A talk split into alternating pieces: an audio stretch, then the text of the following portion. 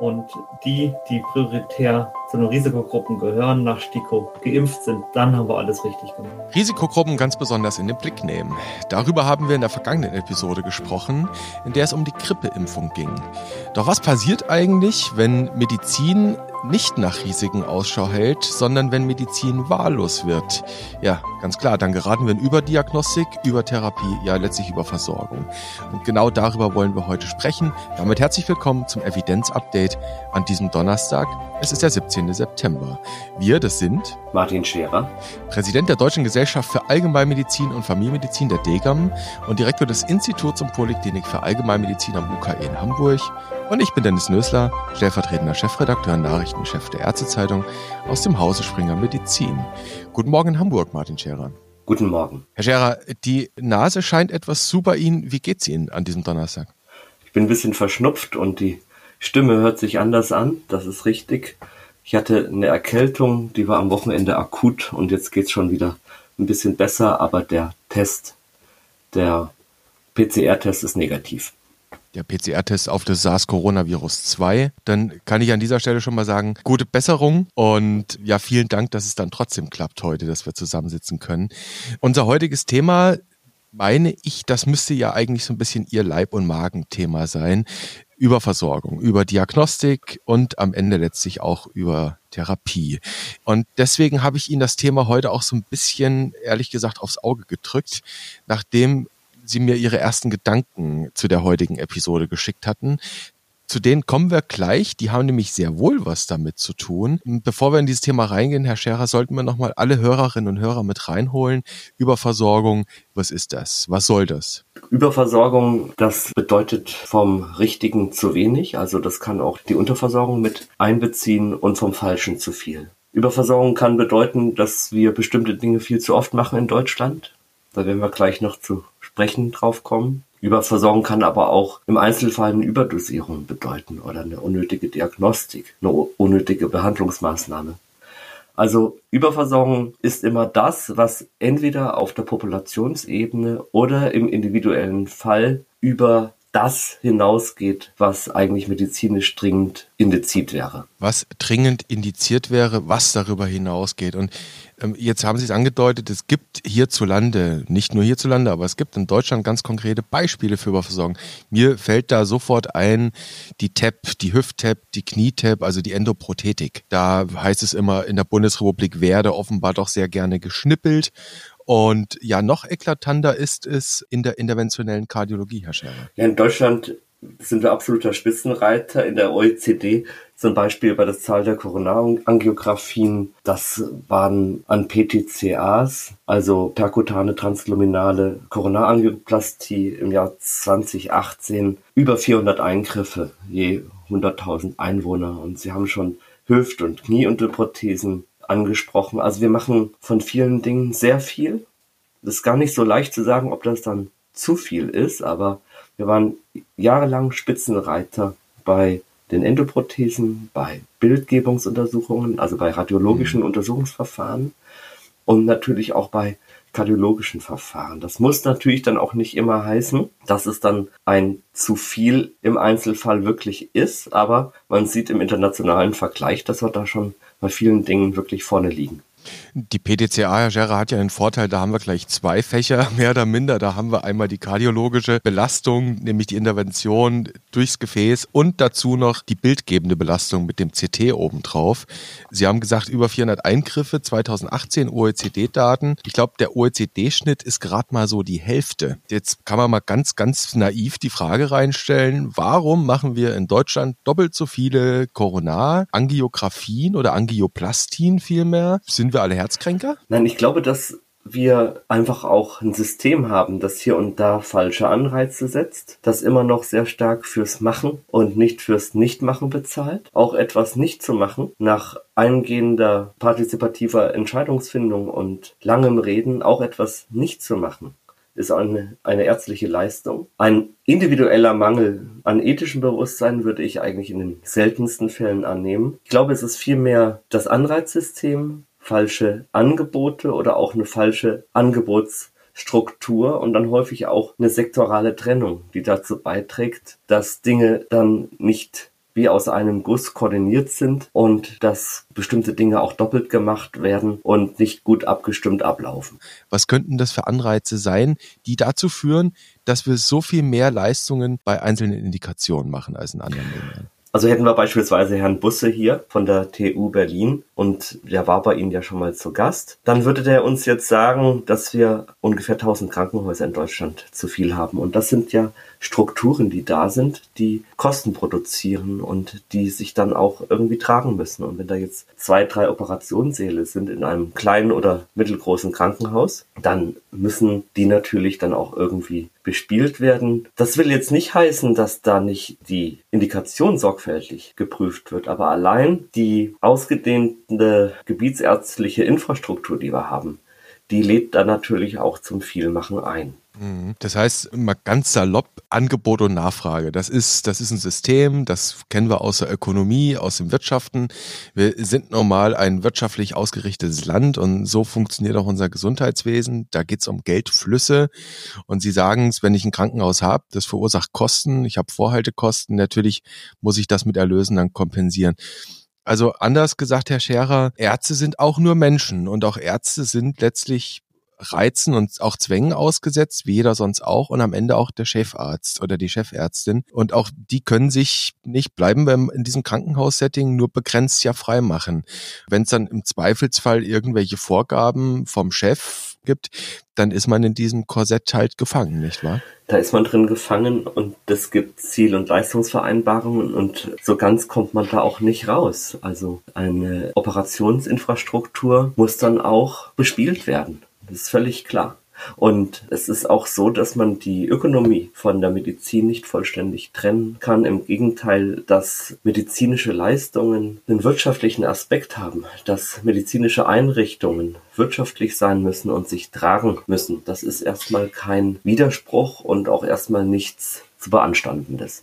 Steht ja auch ganz oben im SGB V, im Sozialgesetzbuch drin. Ich sage nur wanns, nicht wahr? Ja, genau. Das sind auch die WHO-Kriterien einer rationalen Therapie. Das sind genau die Aspekte. Es muss auf den Patienten angemessen sein, individuell angepasst, effektiv, notwendig und eben auch wirtschaftlich. Das sind Kriterien einer rationalen Therapie nach WHO und natürlich im weitesten Sinne dann auch Kriterien einer rationalen Pharmakotherapie. Aber man kann es auf den gesamten therapeutischen Bereich ausdehnen. Also die Ökonomie ist das eine. Ökonomie gehört irgendwie zu der ganzen Sache mit dazu, jedenfalls im Hintergrund. Vielleicht der andere Aspekt, da können wir noch mal kurz reingucken, bleibt man noch mal in diesem kardiologischen Setting, in dieser interventionellen Sache jetzt könnte man ja einfach mal ganz platt schlussfolgern, aha, mehr Coronarangioplastien hierzulande, das bedeutet, dass bei uns einfach mehr Menschen, die bekommen, ja, die bekommen halt ihre Stenose freigemacht. Wir haben am Ende weniger Menschen, relativ immer auf 100.000 natürlich bezogen, mit einer kardialen Gefäßverengung. Bedeutet eigentlich, die müssten ja dann länger leben. Und das ist aber nicht so. Wenn man jetzt mal schaut, Deutschland ist in Sachen Lebenserwartung absolutes Mittelmaß in der EU. 81 Jahre ist so im Mittelfeld jetzt das, was diejenigen erwartet, die im Moment auf die Welt kommen. Und beim Herzinfarkt sind wir ganz sicher keine Überlebensweltmeister. Auch da, Herr Scherer, OECD-Daten, mittlere 30-Tages-Mortalität liegt in Deutschland über dem OECD 32. Das heißt doch unterm Strich, wir machen zwar mehr in Sachen KHK, aber das Ergebnis KHK ist sogar noch schlechter. Das heißt, der eigentliche Zusatznutzen der Übertherapie bei der PTCA ist, mehr Erlöse für die Kliniken, oder? Ich wäre natürlich mit so kausalen Kopplungen immer vorsichtig, im Guten wie im Schlechten. Und das lässt sich oft nicht so sagen, dass man sagt, okay, wir machen viel und das bringt was oder wir machen viel und es schadet. Da muss man sich dann den Einzelfall sehr genau angucken. Aber was Sie sagen, stimmt natürlich. Es gibt auf keinen Fall oder offensichtlich keine Kopplung zwischen dem Fleiß, den wir hier offensichtlich an den Tag legen, und dem Outcome, also dem klinischen Endergebnis. Ich würde sagen, Herr Scherer, für den Einstieg in dieses Thema Überversorgung, ich habe das Gefühl, wir haben es zumindest mal ein bisschen aufbereitet und mal den, den Boden geschaffen für das, was jetzt kommt. Jetzt kommt nämlich der Hammer, nämlich Corona. Das ist ja jetzt das Evidenzupdate in der dritten Episode mittlerweile und trotzdem gehört nach wie vor Corona dazu. Und auch hier scheint es, und das mag vielleicht den ein oder die andere zunächst einmal erstaunen, gewissermaßen eine Überversorgung zu geben. Und vielleicht sogar auf ganz verschiedener Ebene. Wie könnte Überversorgung bei Corona aussehen, Herr Scherer? Ja, zum Beispiel im Sinne der Überdiagnostik. Wenn wir über Massentestungen sprechen oder über anlassloses Testen, dann ist es eine Überdiagnostik. Und wenn wir von den Kriterien der DGAM oder des RKI abweichen und sagen, wir gehen jetzt an die Autobahn und machen da Screenings, dann ist das auf jeden Fall eine Art der diagnostischen Überversorgung. Da gibt's ja jetzt einen Wandel, müssen wir dazu sagen. In Sachen Reiserückkehrer hat sich ja zum Dienstag etwas geändert da wurde ja jetzt ein bisschen zurückgefahren. Jetzt hat nicht mehr jeder diesen direkt kostenlosen Anspruch, aber das Thema bleibt nach wie vor in der Welt und das, was Sie angesprochen haben mit der Autobahn, das sind insbesondere auch die Testzentren in Bayern, die sind ja jetzt an der Autobahn auch geschlossen worden und jetzt soll das in den Testzentren in den Kommunen stattfinden. Also Massentestungen, sagen Sie, das ist eine Form von Überdiagnostik. Was konkret ist daran Überdiagnostik? Das wäre zum Beispiel ein nicht evaluiertes Screening-Programm machen. Da muss ich mich vielleicht auch nochmal ein bisschen korrigieren jetzt. Man muss zwischen Diagnostik und Screening unterscheiden. Wenn ich mir einen einzelnen Patienten anschaue, mit dem rede, eine Anamnese mache, die Kriterien prüfe und mich dann mit ihm gemeinsam entscheide, Diagnostik zu machen, einen Test zu machen, dann ist das natürlich vollkommen in Ordnung. In dem Moment, wo wir Gießkannenmedizin machen, Screenings machen, große Bevölkerungs Gruppen beispielsweise ohne Anlass testen, dann haben wir ein Screening. Und Sie wissen aus der Geschichte, dass die DGAM gegenüber Screenings immer sehr kritisch eingestellt war. Nicht, weil wir den Menschen irgendwas vorenthalten wollen, sondern weil wir sagen, in dem Moment, wo man von Diagnostik weggeht, im individuellen Fall und zu einer Screening-Maßnahme kommt, dann muss so ein Screening bestimmte wissenschaftliche Kriterien erfüllen. Und dazu gehört zum Beispiel, dass da mal eine hochwertige, randomisiert kontrollierte Studie gelaufen ist, die den Nutzen des Screening-Programms bewiesen hat. Oder dass die als Resultat des Screenings eingesetzten Maßnahmen in ihrer Wirksamkeit durch einen RCT evaluiert oder belegt ist. Und dann brauchen wir natürlich die Number Needed to Screen. Wir hatten es letztes Mal mit der Number Needed to Treat oder Number Needed to Vaccinate. Also wie viele muss ich eigentlich screenen, um einen Todesfall zu verhindern? Wie viel muss ich eigentlich screenen, um eine Krankenhauseinweisung zu verhindern? Und Sie merken, das sind alles Fragen, die sind für die Screenings, die Testscreenings bei Covid-19 oder SARS-CoV-2 und von diesen Testscreenings drückt man jetzt glücklicherweise zunehmend ab. Alle diese Fragen sind da nach wie vor offen und nicht beantwortet. Wenn ich es wenn knapp zusammenfasse, Nutzen von Screening wird gemessen an, wie viel Tod verhindere ich dadurch ja, also Todesfälle durch eine Krebserkrankung beispielsweise. Und das im Verhältnis zu wie viele Todesfälle produziere ich durch Übertherapie bei, sagen wir mal, Plantenverläufen beispielsweise. Das so in Kürze richtig zusammengefasst? Richtig, man muss sozusagen die Screening-Maßnahmen vom Ende her denken und überlegen, was will ich eigentlich mit dem Screening bewirken. Im Zweifelsfall ist es Tod und Leiden verhindern oder Tod und Krankenhauseinweisung oder andere patientenrelevante Endpunkte und ist mir das gelungen durch diese Maßnahme. Das heißt, die Evaluation eines Screening-Programms schließt immer auch die Kette der Maßnahmen ein die danach folgt. Bei Corona, wenn wir das mal auf Corona replizieren, was wären denn mögliche Endpunkte, wenn wir uns beim Corona-Screening überlegen müssten, was könnten denn relevante Endpunkte sein? Sagen wir mal patientenrelevante Endpunkte und sagen wir vielleicht auch mal systemische relevante. Was müssten wir untersuchen? die Studie, die das untersuchen soll, die wäre praktisch nicht durchführbar. Wenn wir die Kriterien nehmen, die ich eben angelegt habe, dass man zum Beispiel einen RCT bräuchte, der beweist, dass man die Mortalität durch ein Screening senken kann, dann braucht man eine gigantische Fallzahl, weil wir glücklicherweise im Augenblick auch sehr wenig Todesfälle haben. Also es scheitern solche Dinge dann auch oft an der Durchführbarkeit der Studien und an den hohen Fallzahlen, die man dafür bräuchte. Ähnlich ist es beim PSA-Screening, prostataspezifisches Antigen, wo wir in unseren Stellungnahmen immer wieder gesagt haben, auf der einen Seite fehlt da natürlich die Endpunktevidenz, auf der anderen Seite ist sie aber auch sehr schwer beizubringen. Hm. Das Problem mit Anspruch und Wirklichkeit bei RCTs, bei randomisiert kontrollierten Studien, das kennen wir, das hatten wir auch in einer Episode besprochen. Jetzt sind wir natürlich manchmal in, in, in Forschungssituationen, wo man sich dann mit dem, was möglich ist, einfach begnügen muss. Wo man versuchen muss, mit den Möglichkeiten, die man hat, vielleicht dann einfach mal doch eine epidemiologische Arbeit, eine Beobachtungsstudie, sowas kann man ja auch prospektiv anlegen, Dinge dann doch zu untersuchen, um eben doch ein wenig Substanz für Entscheidungen ermitteln zu können, um dann vielleicht doch auch mal in Sachen Corona-Screening eine Number needed to screen herauszufinden. Ich kann da nur mutmaßen, sie wäre gigantisch hoch.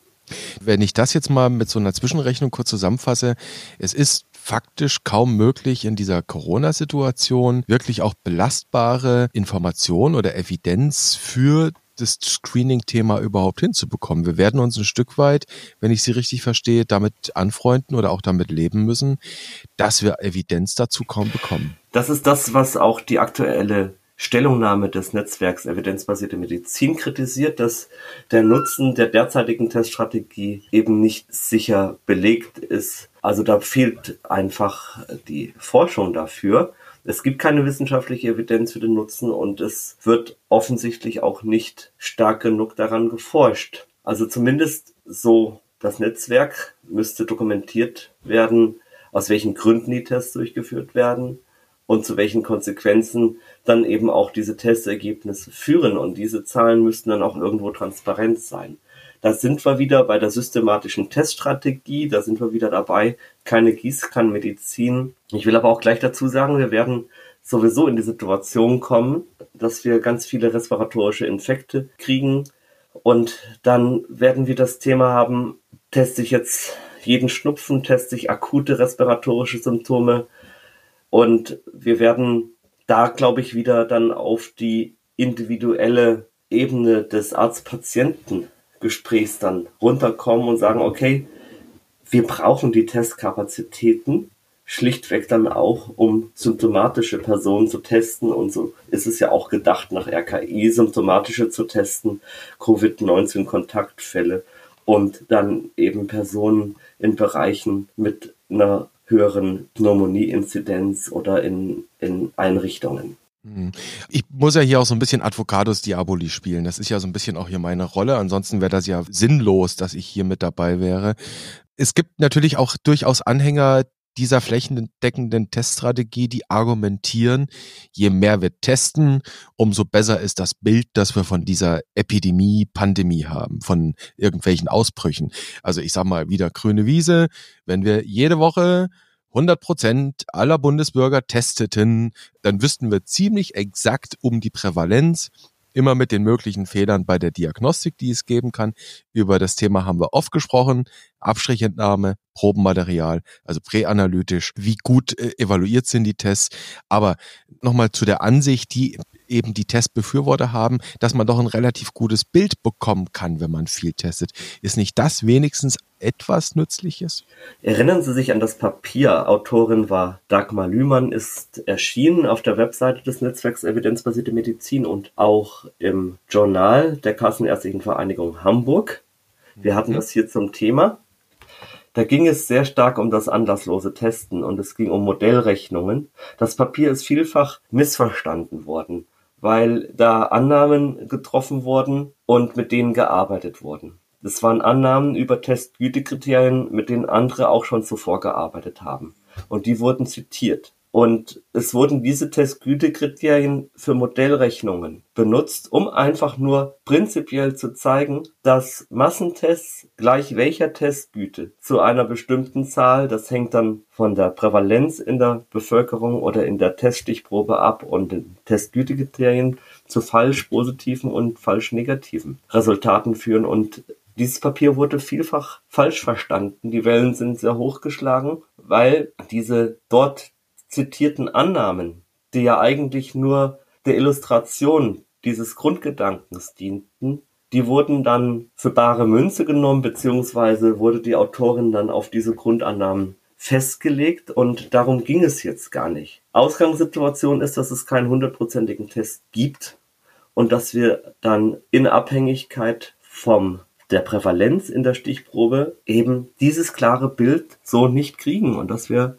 dann Druckbilder produzieren. Und wir haben das Thema oft auch in unseren Leitliniendiskussionen mit anderen Fachgesellschaften. Der Test, ein diagnostischer Test, ist nicht in jedem Setting gleich gut. Das wollen viele nicht verstehen, ist aber so. So an Bias-Theorem oder zumindest der Verbreitung seiner Aussagen muss man wahrscheinlich noch ein bisschen arbeiten. Ne? Das ist wahrscheinlich am Ende noch nicht ganz gelungen. Auch wenn wir oder trotz der Situation, an die wir uns erinnern, Herr Scherer, dass offenkundig der Gesundheitsminister Jens Spahn es gelernt hat, nicht wahr? Sie erinnern sich? Hatten wir ja auch schon mal zum Thema. Das stimmt, auch er hat die falsch Positiven adressiert, aber das muss man einfach bedenken. Es ist ein Unterschied, ob ich einen Troponin-T-Test für eine Herzinfarktdiagnostik oder einen NT-proBNP-Marker im Blut, der eine, ein Marker sein kann für eine Herzinsuffizienz, eine Herzschwäche, ist ein Unterschied, ob ich den in einem kardiologischen Setting anwende. Da hat er eine viel höhere diagnostische Aussagekraft und Wertigkeit als in einem Niedrigprävalenzbereich-Setting, wo ich einfach eine niedrige Anzahl spezifischer Diagnosen habe. Das kann man vielleicht übersetzen auch für die nichtärztlichen Zuhörerinnen und Zuhörer. Also konkretes Beispiel mit dem Troponin-T-Test. Wenn ich jetzt als gesunder Mensch, der hier vor diesem Mikro sitzt, sogar so einen Point-of-Care-Test mache, Troponin-T, habe null Symptome, dann ist die Aussagekraft dieses Tests relativ gering, weil ich eine schlechte Vortestwahrscheinlichkeit habe. Wenn ich aber jetzt zum Beispiel Brustschmerzen habe, ich habe Schwindelgefühl, ich habe eine Apnoe, eine schlechte Sauerstoffsättigung etc., also alles Faktoren, die für eine KHK sprechen können, dann steigt die Vortestwahrscheinlichkeit und wenn dann ein Troponin-T-Test gemacht wird, bestenfalls im Krankenhaus, dann ist die Aussagekraft dieses Tests bei dieser Person, die diese Symptomatik hat, sehr viel höher, nicht wahr? Und das genau ist der Grund, warum wir die zu testenden bei SARS-CoV-2-Covid-19 auch symptomatisch eingrenzen müssen. Und daher gibt es die Kriterien. Und es wird jetzt aber auch im Herbst, im Winter immer mehr Personen geben, die die Kriterien erfüllen. Das heißt, es wird sehr viel mehr symptomatische geben. Und ich glaube, wir werden wieder dahin zurückkehren, dass wir die Symptomlosen nicht testen und uns auf die symptomatischen Patienten konzentrieren.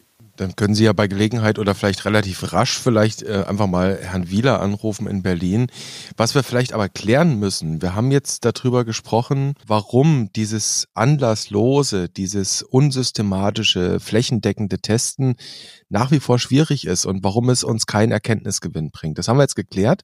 Und wahrscheinlich werden wir das noch in zig Episoden immer wieder klären müssen, weil uns das nun mal in dieser Zeit begleitet. Das gehört dazu und deswegen machen wir das ja hier auch. Wir müssen aber klären, Herr Scherer, in Sachen Überversorgung. Über Diagnostik wissen wir, kann zu Übertherapie führen. Und dann stellt sich natürlich die Frage, kann diese Teststrategie, in Anführungszeichen Strategie wohlgemerkt, wenn sie denn über Diagnostik sei, denn dann auch schädlich sein? Ja, und klar, können diese Massentestungen im Einzelfall auch äh, schädlich sein. Ich will Ihnen ein Beispiel nennen. Kürzlich kommt jemand entgegen, streckt die Hand aus, was ja erstmal sehr schön ist. Ich hätte sie am liebsten ergriffen, dann im letzten Moment zurückgezogen und er sagt, keine Sorge, ich bin negativ getestet. Auf meine Frage, wann, sagt er, ja, so vor drei Wochen. Also so ein Test ist auch immer nur eine, eine Momentaufnahme. Man lehnt sich dann zurück. Ich habe das bei mehreren Menschen schon wahrgenommen. Ich bin negativ getestet.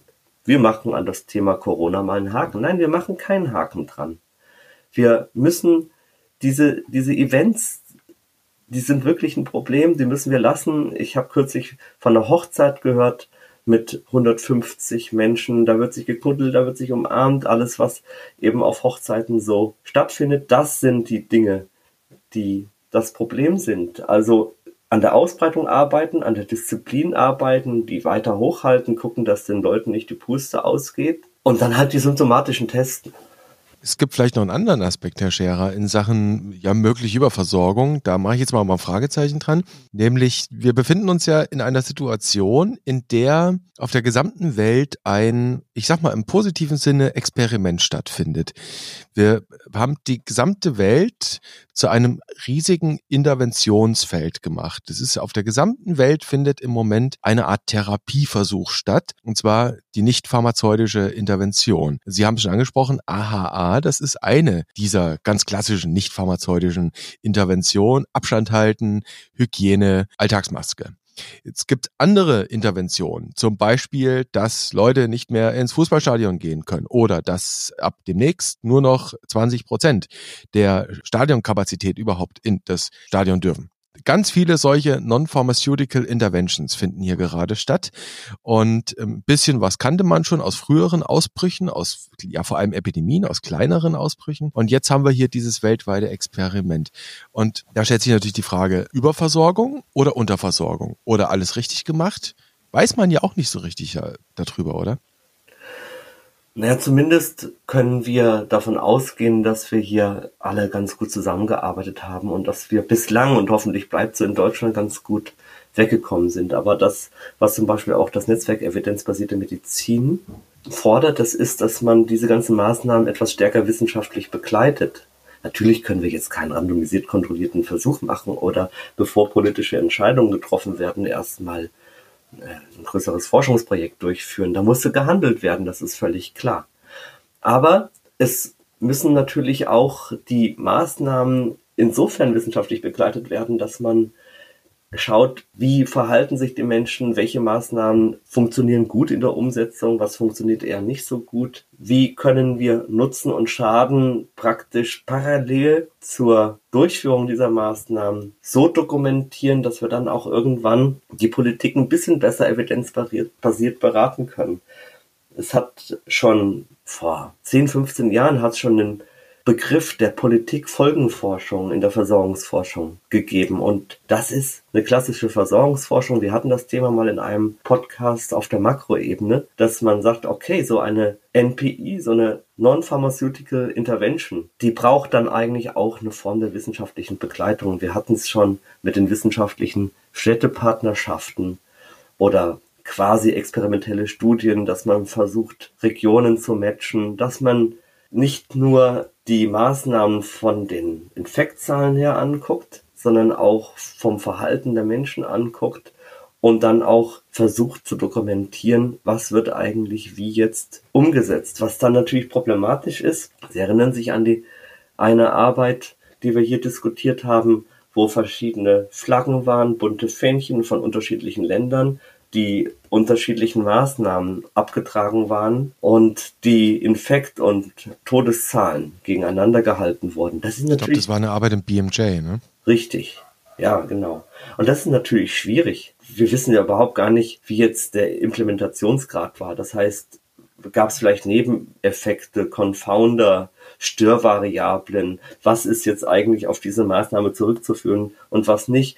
Ich sehe schon ein, dass es eine sehr hehre Forderung ist des Netzwerks evidenzbasierte Medizin. Man wird das natürlich nie schaffen, in dem Maße politische Entscheidungen vorzubereiten, aber die Forderung ist absolut legitim, dass man die Schlussfolgerungen, die zu politischen Entscheidungen führen, dass man die empirisch gut stützt und zwar mit den Methoden der Versorgungsforschung und der evidenzbasierten Medizin. Das klingt soweit auch ganz gut und ich würde jetzt einfach mal behaupten, da und, und da schreibt wahrscheinlich jeder irgendwie, lass uns die Dinge evaluieren und lass uns herausfinden, was sinnvoll ist, was nicht sinnvoll ist. Technikfolgenabschätzung kennen wir, im Gesundheitswesen kennen wir das auch.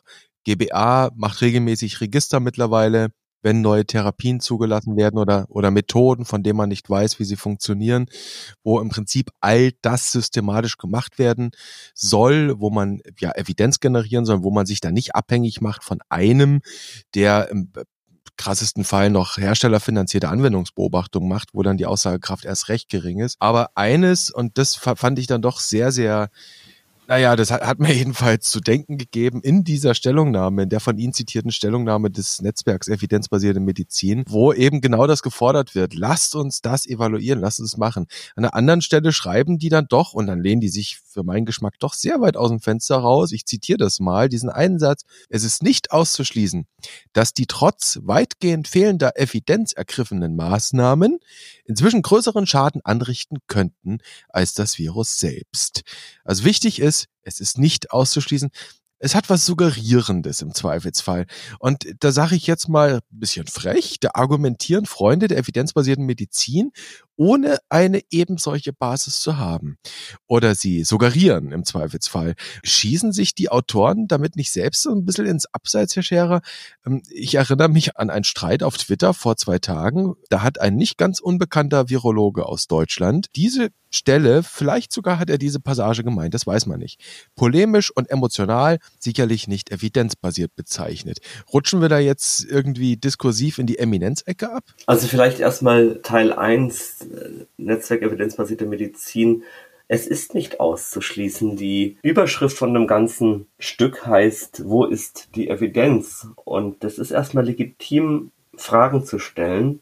Und es ist völlig legitim, Hypothesen zu haben. Und diese wissenschaftliche Diskussion, die da geführt wird, das äh, darf man sagen. Man darf sagen, es ist nicht auszuschließen, dass hier Schaden angerichtet wurde. Das ist ja jetzt keine Bewertung der politisch Handelnden. Das zeigt doch einfach nur, dass auf der einen wie auf der anderen Seite die Evidenz fehlt und dass wir relativ wenig wissen. Was wir wissen ist, dass wir gut durchgekommen sind und da kann man dann draus schließen, dass wir es auch ganz gut gemacht haben, dass vieles wohl richtig gewesen sei. Wir haben ganz viele einzelne Berichte von dem Leid, was über die Menschen gekommen ist. Gerade auch über die, die wir schützen wollen. Das sind so vielfältige, oft adressierte Kollateralschäden, dass wir da gar nicht richtig hinterherkommen, die jetzt alle entsprechend einzufangen. Dafür geht dann einfach auch alles weiter. Die Erinnerung verblasst. Wir kommen mit den Studien einfach schlichtweg nicht hinterher. Und deshalb werden wir die Sache mit den Kollateralschäden weder je beweisen können noch widerlegen können und werden letztlich sagen müssen, ja, wir haben das so gemacht, wir tragen das so mit, aber das muss erlaubt sein, dass im wissenschaftlichen Diskurs solche Fragen gestellt werden. Das ist meines Erachtens noch nicht so weit aus dem Fenster gelehnt. Dann komme ich nochmal zu der zweiten Frage mit Blick auf den Vorwurf von Herrn Trosten, nämlich polemisch und emotional. Und dann sind wir eigentlich bei dem Aspekt, Herr Scherer, der Ton. Das ist es, das, was mich eigentlich so ein bisschen irritiert und ich glaube, das geht vielen anderen auch so. Der Ton, der hier stattfindet, der ist irgendwie schräg geworden. Ich frage mich dann ganz ehrlich auch, was hat Wissenschaft eigentlich auf Twitter zu tun, wenn wenn ich sowas lese. Ich sehe da renommierte Fachleute, alles Hochschullehrer, alles Professoren, alles vielleicht sogar Koryphäen in ihrem Fach. Der eine in diesem, der andere in jenem. Und die streiten dann in Mini-Zeichentexten auf Twitter über eine Stellungnahme, die sehr viel komplexer ist, die zig Fußnoten hinten dran hat. Sowas geht ja auf Twitter eigentlich gar nicht. Ich frage mich immer, wie soll da sinn sinnvoller wissenschaftlicher Diskurs möglich sein? Wie will man denn bitte Hypothesen, Daten, Interpretationen, ja auch Argumentationen auf 280 Zeichen austauschen, selbst wenn ich da einen ganzen Thread drauf mache? Eine Doktorarbeit will ich auf Twitter nicht posten. Das das macht einfach keinen Sinn. Und wie will man, Herr Scherer, in diesem übereifrigen Medium voller ich sag mal mit Verlaub, intellektueller Ejaculatio Praecox, wo man aus der Diskussion rausfliegt, wenn man nicht binnen Minuten frisst auf die nächste hohle Phrase mit einer unreflektierten Behauptung geantwortet hat. Wie will man denn da in aller Ruhe und Besonnenheit wissenschaftlich kontroversiell streiten? Genau darum geht's ja, wenn ich Sie richtig verstanden habe. Jetzt fordern Sie natürlich mein verschnupftes Hirn. Dass wir manchmal äh, ins Recht haben verliebt sind, davon ist doch niemand von uns frei, weder ich noch andere. Und ich habe dann auch nachgefragt und Herr Drosten hat auch geantwortet und jetzt sind wir eben in so einem Diskurs drin und es geht über 200 Zeichen. Ich will jetzt auch gar nicht so viel über dieses Medium reden. Vielleicht ist es dann auch besser, irgendwann face-to-face -face zu, zu sprechen. Aber es ist erstmal gut, dass die Nassforscher mit den Trockenforschern überhaupt reden und umgekehrt dass man überhaupt erstmal ins Gespräch kommt. Wir versuchen das seit vielen Jahren, die sogenannten Trockenforscher, das heißt die Epidemiologen, die Versorgungsforscher, die Nicht-Labormenschen mit den sogenannten Nassforschern, entschuldigen Sie den Begriff, das soll es einfach nur plastisch, plastisch machen, die sind nicht Nassforsch, sondern die haben halt eine Bench, die haben ein Labor, die haben Reagenzgläser und, und Geräte, ja. Oder Patienten. Genau. Also, ich sag mal, die Grundlagenforschung auf der einen Seite mit ihren Laboren, auf der anderen Seite vielleicht die Versorgungsforscher, Epidemiologen, die klinischen Forscher, die mit ihren Zahlen, die mit ihren Zahlen und Daten. Und es ist unglaublich wichtig, dass man die beiden zusammenbringt. wir haben das lange probiert, auch versucht mal in Forschungsprojekten darüber nachzudenken, wie man diese Brücke über diese verschiedenen Forschungsebenen hinweg schlagen kann oder bauen kann vielmehr. Und deshalb ist so ein Dialog auch erstmal eine Chance und ich finde es erstmal gut, dass sich ein Grundlagenforscher, ein sehr bedeutender Grundlagenforscher, so ein Papier erstmal anschaut und dass darüber überhaupt öffentlich diskutiert wird. Das ist, das finde ich gut, das ist eine Riesenchance und wir brauchen solche Diskussionen auch. Gebe Ihnen recht, dass man sie jetzt nicht nur auf Twitter führen sollte, aber durch Twitter kann man eben darauf aufmerksam machen, hey, guckt mal, da gibt's sowas, lest das doch mal. Und wie ich gehört habe, war dann auch die Website des Netzwerks Evidenzbasierte Medizin recht gut besucht. Das waren jetzt tatsächlich ein paar versöhnliche Worte, Herr Scherer. Ich denke, das Thema Wissenschaftskommunikation, Risikokommunikation, Diskursfähigkeit, das haben wir hier noch lange nicht zu Ende diskutiert. Da können wir wahrscheinlich noch 100 Episoden zu machen oder einen ganz eigenen Podcast zu. Ich würde sagen, wir machen an dieser Stelle einen Punkt, weil eine Sache müssen wir noch klären und dann kommen wir zurück zur Überversorgung, zur Überdiagnostik. Wir haben uns anfangs damit beschäftigt, was ist das? Wo kennen wir das ganz besonders? Wir haben es bei der Endoprothetik uns angeschaut, wir haben es uns bei der interventionellen Kardiologie angeschaut und am Ende festgestellt, das betrifft auch Corona. Im ganz speziellen Fall von Überdiagnostik. Und jetzt müssen wir mal rational versuchen, wie kann man denn damit umgehen mit Überdiagnostik? Und in der Allgemeinmedizin gibt es ja ein Prinzip, um sowas zu verhindern über Versorgung.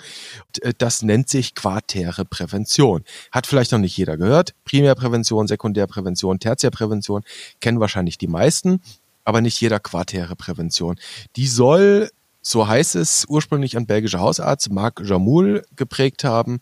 Da können wir mal ein Paper zu verlinken. Ist aber mittlerweile auch hier, jedenfalls in den Fachkreisen bekannt, in, in der DGAM sowieso wird es diskutiert, gibt es ein Papier von Thomas Kühlein. Und Jetzt stellt sich mir natürlich die Frage, wenn es ein Konzept gibt in der Allgemeinmedizin, das gerade dazu dienen soll, Überversorgung zu verhindern, was könnten wir von ihr lernen? Was könnten wir aus diesem Konzept mitnehmen? Wie könnten wir das auf die Corona-Systematik anwenden? Ich glaube, zur Corona-Systematik habe ich es eigentlich erschöpfend gesagt, dass man da auf die Vorselektion geht und äh, eine vorselektierende Teststrategie hat.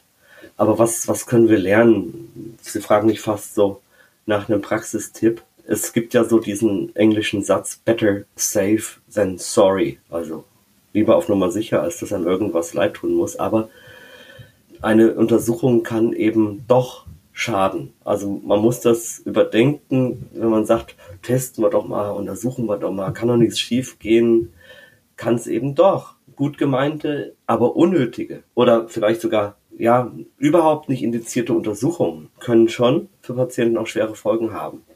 Die können verängstigt sein, verunsichert sein. Ja, dann sind sie halt mal ein bisschen ängstlich, dann sind sie halt mal ein bisschen verunsichert. Möchte man jetzt vielleicht einwerfen? Nein. Das ist ein vermeidbarer psychischer Stress. Auch das ist ein Schaden. Angst und Verunsicherung sind ein Schaden. Nicht indizierte Untersuchungen können diese auslösen. Und die können dann weitere Kaskaden von Untersuchungen triggern, wie zum Beispiel invasive Eingriffe auslösen. Jetzt will ich es aber mal genau wissen. Jetzt will ich da das mal punktieren. Ist es eine Zyste oder ähm, was für eine Raumforderung? Incidentalom hatten wir hier schon mal als Begriff in einer unserer Folgen. Das ist das eine, dass das für den Menschen was bedeutet. Das macht was mit dem Menschen. Das kann Folgeuntersuchungen machen, die auch Konsequenzen haben können. Und dann gibt es natürlich auch ökonomische Aspekte, dass unnötige Untersuchungen dann auch unnötige Ressourcen verbrauchen, Personal, Zeit und Geld, die für andere Zwecke dann eben nicht mehr zur Verfügung stehen. Soweit vielleicht mal. Das heißt, der Praxistipp, den wir so als Take-Home-Message, als Key-Message äh, mit rausnehmen können, das haben Sie eigentlich schon am Anfang gesagt, als wir über das Testen gesprochen haben. Der Praxistipp, und da werden Ihnen wahrscheinlich Ihre Kollegen sowieso alle zustimmen, den wir auch aus der quartären Prävention mitnehmen können, ist, wenn es ums Testen geht in Sachen SARS-CoV-2, dann bitte erstmal auf die Symptome gucken. Oder es muss einen epidemiologischen Bezug geben. Genau, ja, das haben Sie eigentlich prima zusammengefasst. Herr Scherer, ich wollte Ihnen jetzt eigentlich nicht hier Ihren Job streitig machen am Ende. Aber das Ganze geht ja weiter. Wir treffen uns wieder in einer Woche. Das ist dann der, helfen Sie mir, der 24. natürlich. Ja. Und über welches Thema wir dann reden, wissen wir vermutlich jetzt noch nicht, oder? Wir werden uns bestimmt die eine oder andere Studie vornehmen, die irgendwas thematisiert, was nicht SARS-CoV-2 oder Covid-19 ist. Das wäre mal wieder gut. Wir werden Sie suchen, Herr Scherer. Ähm, wir werden Sie finden. Und dann dürfen sich alle Hörer und Hörerinnen freuen auf eine neue spannende Episode vom Evidenz-Update. Mir war es eine Freude, dass wir dieses Gespräch heute trotz der Erkältung, die Sie hatten, führen konnten und dass es auch so lange jetzt geklappt hat. Dafür tausend Dank, dass Sie da auch durchgehalten haben, dass Sie bereit waren für das Gespräch. Alles Gute viel Gesundheit, schnelle, rasche Besserung und ich würde mich freuen, wenn wir uns wiederhören an gleicher Stelle und auf gleicher Welle. Ich freue mich drauf. Ich danke Ihnen für Ihre Geduld.